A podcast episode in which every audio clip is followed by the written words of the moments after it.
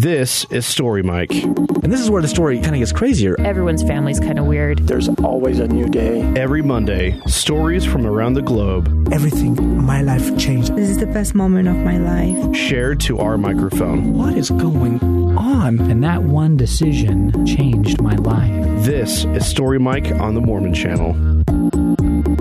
Welcome back to Story Mike. In today's episode, we talk about believing in someone. There are times in life when we don't have enough courage to go on with one of our dreams, but there's always that one person who believes in us.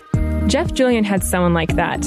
He had someone who believed in him and pushed him to do something that everyone else told him that he couldn't do. I grew up very young wanting to be a doctor. I knew from a very young age. In fact, I got teased. I was such a nerd in school. I was teased that I acted like a doctor when I was 12 and 13 years old. I went to college and kind of goofed off a little bit. Didn't do as well as I probably should have, but I did okay. I visited with the director for applications to apply to medical school.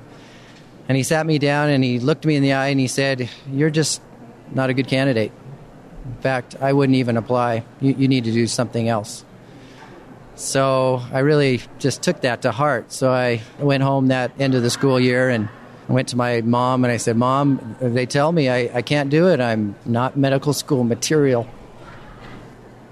And I get choked up because I had a, a mother who always believed and inspired me. I, she just was so loving and caring, and, and we were the most important, my sister. And, uh, and so she looked at me and she said, That is ridiculous. That's the dumbest thing I've ever heard.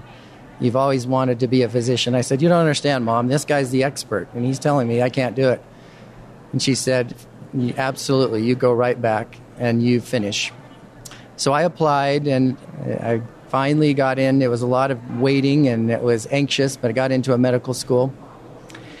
And just as I began, my mom came down with cancer. And she passed away that first year.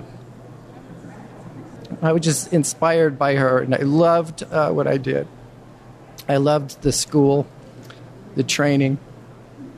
I put my heart and soul into it, and I graduated magna cum laude, you know, top of my class.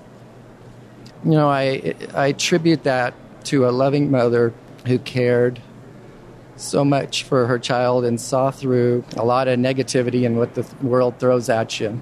And I believe that inspiration made the difference. I hope I do the same for my children.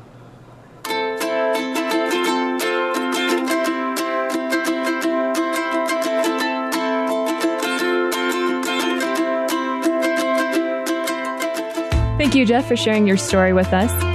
If you would like to submit your story to Story Mike, go to mormonchannel.org slash storymike to find out how.